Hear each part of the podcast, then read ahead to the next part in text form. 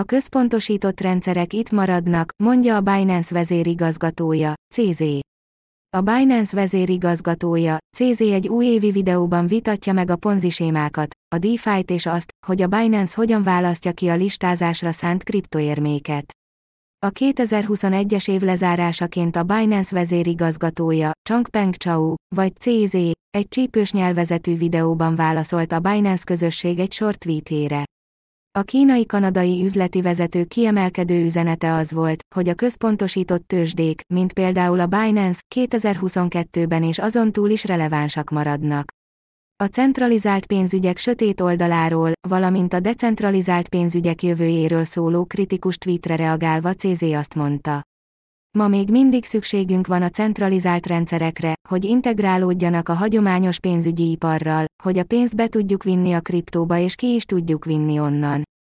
A kriptopénzpiacra való hivatkozással óvatosságra intett, mivel az még mindig egy születőben lévő iparág, amely hajlamos a hekkerekre, ponzisémákra és csalókra.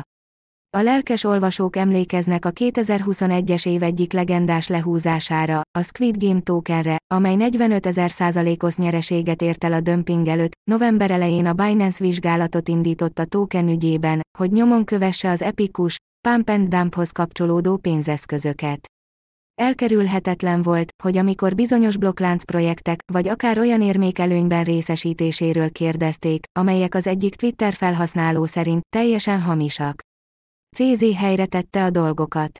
Idézem. A Binance körülbelül 6-700 érmét listáza valószínűleg 6 millió kriptoérméből. Tehát 10 ezer valaha létrehozott érme közül csak egy kerül fel a Binance listájára. Ez körülbelül 0,01 százalék. Ez egy nagyon kicsi szám.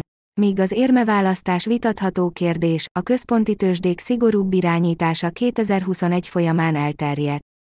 Nem idegen a vizsgálat sem, a Binance Törökországot nemrég 8 millió lírára bírságolták a pénzmosás elleni meg nem felelés miatt, míg a centralizált tőzsdék egésze idén augusztusban nyomás alá került. Ami a csoport növekedését illeti, a Binance jelenleg több mint 90 millió felhasználót számlál világszerte, ami eltörpül a néhány ezer fős Binance-es csapat mellett. A 2021-es év nagy durranással indul, mivel a kanadai és bahreini szabályozói jóváhagyások révén a Binance szolgáltatásai világszerte még több kriptorajongóhoz jutnak el. CZE közben továbbra is két kedvenc kriptoérméjét, a Binance Coint és a Bitcoint fogja tartani.